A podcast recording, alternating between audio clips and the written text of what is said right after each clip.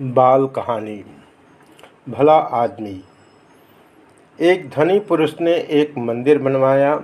मंदिर में भगवान की पूजा करने के लिए एक पुजारी रखा।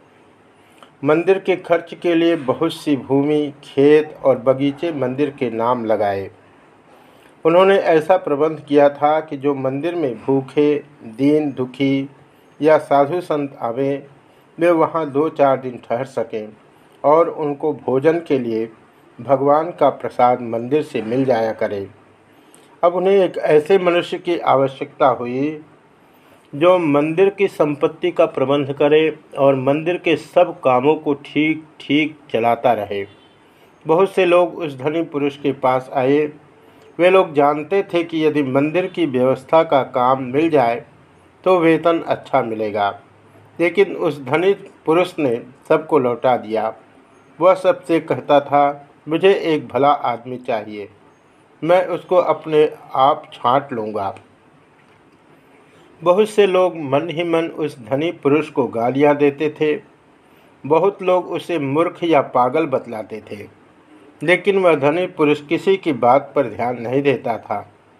जब मंदिर के पट खुलते थे और लोग भगवान के दर्शन के लिए आने लगते थे तब वह धनी पुरुष अपने मकान की छत पर बैठकर मंदिर में आने वाले लोगों को चुपचाप देखा करता था। एक दिन एक मनुष्य मंदिर में दर्शन करने आया। उसके कपड़े मैले और फटे हुए थे। वह बहुत बड़ा पढ़ा लिखा भी नहीं जान पड़ता था। जब वह भगवान का दर्शन करके जाने लगा, तब धनी पुरुष ने उसे अपने पास बुलाया और कहा क्या आप इस मंदिर की व्यवस्था संभालने का काम स्वीकार करेंगे? वह मनुष्य बड़े आश्चर्य में पड़ गया। उसने कहा, मैं तो बहुत पढ़ा लिखा नहीं हूँ। मैं इतने बड़े मंदिर का प्रबंध कैसे कर सकूँगा? धनी पुरुष ने कहा, मुझे बहुत विद्वान नहीं चाहिए। मैं तो एक भले आदमी को मंदिर का प्रबंध प्रबंधक बनाना चाहता हूँ। उस मनुष्य ने कहा आपने इतने मनुष्यों में मुझे ही क्यों भला आदमी माना?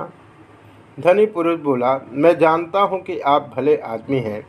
मंदिर के रास्ते में एक ईंट का टुकड़ा गड़ा रहा गया था और उसका एक कोना ऊपर निकला था। मैं उधर बहुत दिनों से देखता था कि उस ईंट के टुकड़े की नोक से लोगों को ठोकर लगती थी।